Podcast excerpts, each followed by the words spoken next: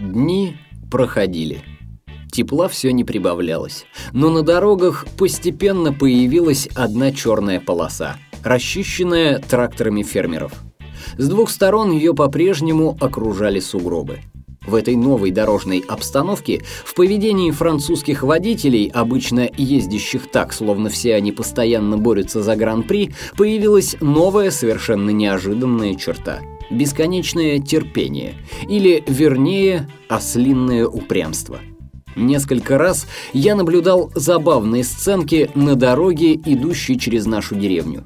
По единственной расчищенной полосе осторожно двигается одна машина, а навстречу ей по той же полосе едет другая. Едва не столкнувшись носами, обе останавливаются.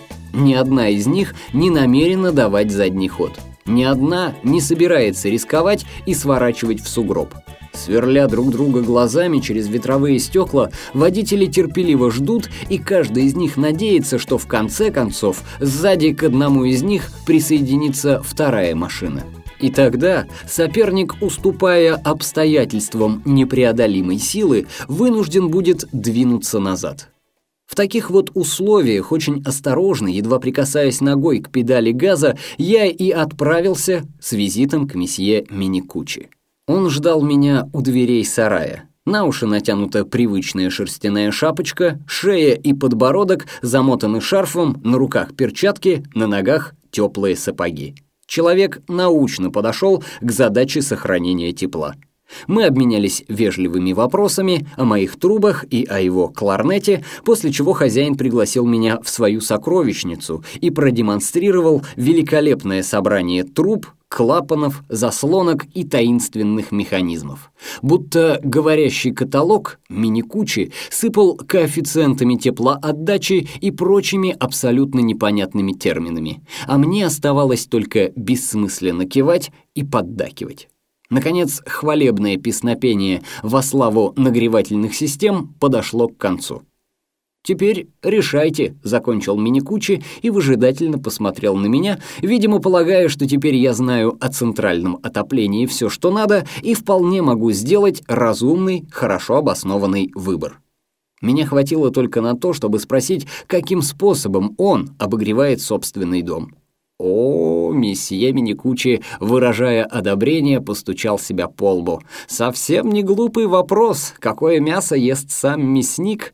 Так и не дав ответа, он вышел из сарая, и мы направились в дом. Там действительно было очень тепло, почти душно, и месье Миникучи демонстративно и неторопливо снял с себя несколько слоев одежды и даже завернул края шапочки так, что открылись уши. Он подошел к батарее и нежно потрепал ее по спинке. «Видите?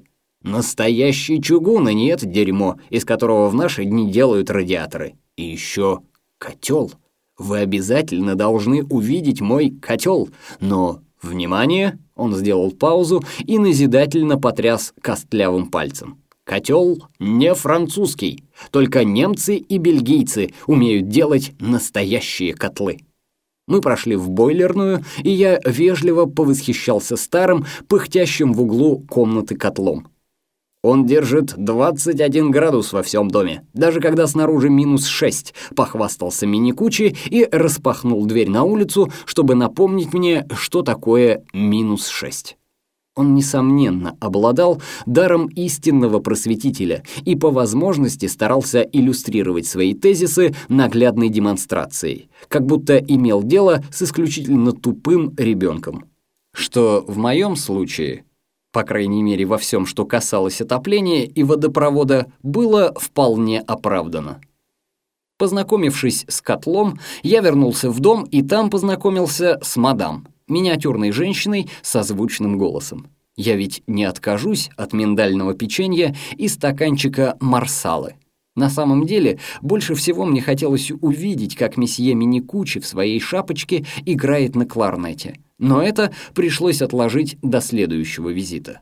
А пока мне было над чем подумать. Направляясь к машине, я оглянулся и посмотрел на вращающуюся солнечную батарею на крыше. Покрытая довольно толстым слоем льда, она и не думала вращаться. Я с вожделением представил себе дом, полный чугунных батарей. Вернувшись домой, я обнаружил, что за время моего отсутствия у гаража выросло некое подобие Стоунхенджа. Это доставили наш стол.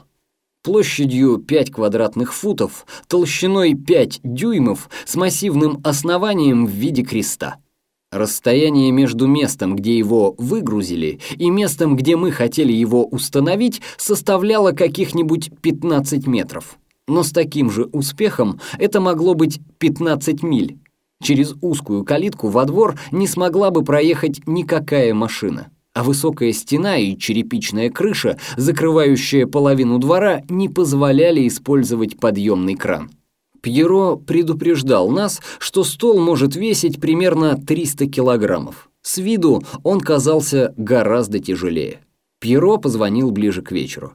«Вам понравился стол?» «Ну, стол, да, конечно, чудесный, но есть небольшая проблема». «Вы его уже установили?» «Как раз в этом-то и проблема. Может быть, Пьеро подскажет выход». «Несколько пар рук», — посоветовал он. «Вспомните, как строились пирамиды в Египте». «Ну, конечно, значит, нам не хватает всего-то пятнадцать тысяч рабов». «Если ничего не придумаете, позвоните. Я знаком с командой регбистов из Каркасона». Он весело посмеялся и повесил трубку. Мы пошли еще раз взглянуть на это чудовище и попытались подсчитать, сколько пар рук потребуется для того, чтобы сдвинуть его с места. Шесть? Восемь? Придется перевернуть его на бок, иначе он не пройдет в калитку. Мы представили себе отдавленные пальцы и вылезшие грыжи и с некоторым опозданием сообразили, почему прежний владелец дома предпочел установить легкий складной стол на том месте, которое мы выбрали для этого монумента. Так, ничего и не придумав, мы ушли в дом, чтобы, не торопясь, обмозговать проблему у камина с бокалом вина в руке. Вряд ли за ночь кто-нибудь украдет наш стол. Как выяснилось немного позднее, судьба в тот момент уже выслала к нам помощь. Едва купив дом, мы решили перестроить кухню и провели немало интереснейших часов с нашим архитектором, рисуя картинки и изучая словарь французских строителей. Всякие рамки, подвесные потолки, мусоропроводы, гипсование, облицовка плиткой, потолочные брусы. Правда, первоначальное радостное возбуждение постепенно испарилось. Края рисунков со временем обтрепались, а кухня все оставалась нетронутой. По самым разнообразным причинам. Из-за погоды, из-за того, что штукатур уехал кататься на лыжах, из-за того, что старший строитель сломал руку, играя в футбол на мотороллере, из-за того, что все местные поставщики строительных материалов впали в зимнюю спячку, архитектор, наш бывший соотечественник, а нынче парижанин, предупреждал, что строительные работы в Провансе похожи на окопную войну. Долгие периоды бездеятельности и скуки перемежаются взрывами бешеной и шумной активности. В нашем случае первая фаза уж чересчур затянулась, и мы с нетерпением ожидали наступления второй. Штурмовой отряд с ужасающим грохотом прибыл как-то утром, когда еще не вполне рассвело.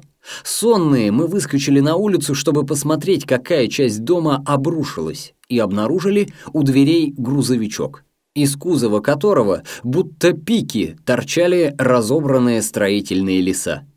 «Месье Нейл!» — раздался жизнерадостный вопль из кабины водителя. Я подтвердил, что я и есть месье Нейл. «Отлично! Займемся вашей кухней! Вперед!»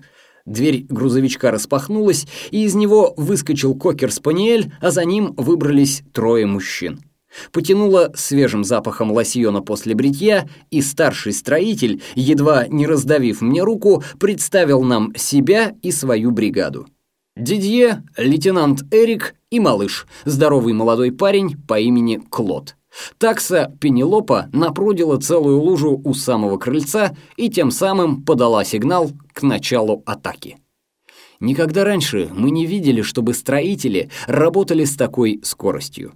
Все делалось примерно в два раза быстрее, чем в Англии. Леса и дощатый трап снаружи, поднимающийся от земли к окну, собрали еще до того, как окончательно взошло солнце. Всего несколько минут спустя кухня лишилась окна и раковины.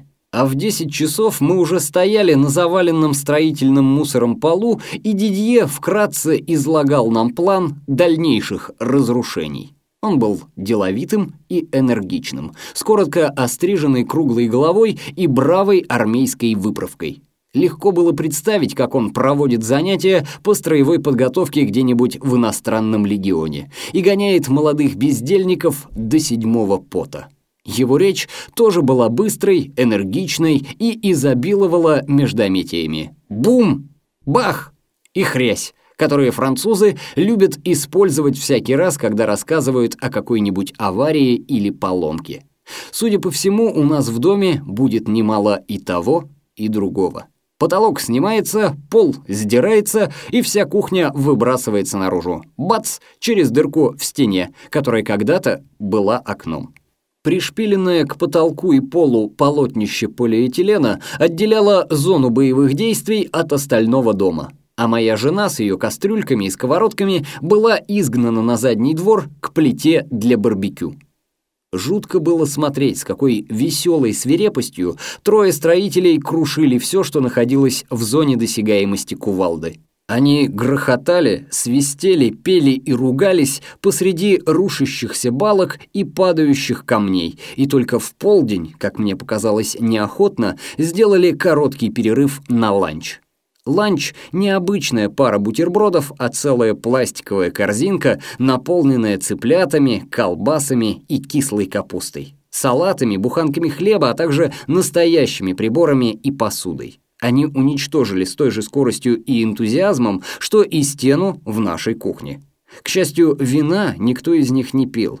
Страшно подумать, что может наделать пьяный строитель, вооруженный сорокафунтовой кувалдой. Мы их и трезвых-то боялись. После ланча кухня снова превратилась в кромешный ад и оставалась таковой до семи часов вечера без единого перерыва. Я спросил Дидье, всегда ли они так работают по десять-одиннадцать часов в день. «Только зимой», — ответил он, — «а летом шесть дней в неделю по двенадцать-тринадцать часов». Его очень позабавил мой рассказ об английских строителях, которые поздно начинают, рано заканчивают, да еще устраивают десяток перерывов на чай. «Непыльный денек», — прокомментировал он и спросил, не знаком ли я с каким-нибудь английским строителем, который ищет работу во Франции. Он взял бы его к себе для интересу. Я сомневался, что найдется много желающих. Работники, наконец, уехали, а мы оделись, как для похода на Северный полюс, и в первый раз попытались приготовить обед на нашей временной кухне. Там имелись очаг для барбекю и холодильник, а также газовая плита с двумя конфорками и раковина. Словом, все необходимое, кроме стен. А при температуре, которая по-прежнему не превышала нуля, как раз стены и не помешали бы. Но сухие обрезки виноградной лозы весело горели. Воздух скоро наполнился ароматом бараньих котлет и розмарина. Красное вино отлично заменяло центральное отопление. И новое приключение даже начинало нам нравиться. Во время обеда за столом царило приподнятое настроение, которое, правда, испарилось, как только пришло время идти на улицу, чтобы мыть посуду. Первыми и верными приметами приближающейся весны стали не бутоны на миндальном дереве и даже не беспокойное поведение крыс на чердаке у Массо, а телефонные звонки из Англии. Мрачный январь был позади. Наши бывшие соотечественники оживились, начали строить планы на лето, и мы не успевали поражаться тому, сколь многие из них собирались посетить в этом году Прованс. Телефон, как правило, звонил в тот самый час, когда мы садились обедать. Большинство наших собеседников с барским пренебрежением относились к часовой разнице, существующей между Англией и Францией. И веселый полузабытый голос какого-нибудь шапошного знакомого спрашивал, открыли ли мы уже купальный сезон. Мы старались отвечать на этот вопрос как можно более неопределенно. Было бы жестоко разрушить чужие иллюзии и признаться, что в данный момент мы сидим в зоне вечной мерзлоты, а ледяной мистраль залетает в дом через дыру в стене и грозит вот-вот сорвать тонкую полиэтиленовую занавеску, нашу единственную защиту от свирепой стихии. Далее разговор строился в основном по одному и тому же сценарию. Наш собеседник интересовался, будем ли мы дома, например, на Пасху, или в мае, или в любой другой интересующий его период. Убедившись, что мы никуда не денемся, он начинал фразу, которой мы скоро научились бояться. «А мы тут как раз думаем побывать в ваших краях примерно в это...» Замолкал, видимо, считая, что именно в этот момент мы должны прервать его, чтобы сделать гостеприимное предложение.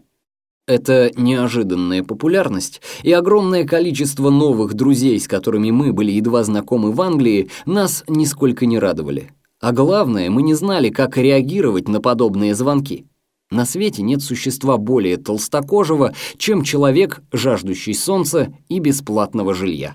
Обычные светские намеки здесь бесполезны. У вас уже будет кто-то гостить в это время? Не волнуйтесь, мы сможем приехать и неделей позже. Дом полон строителей. Мы не возражаем. Все равно большую часть времени мы собираемся проводить у бассейна.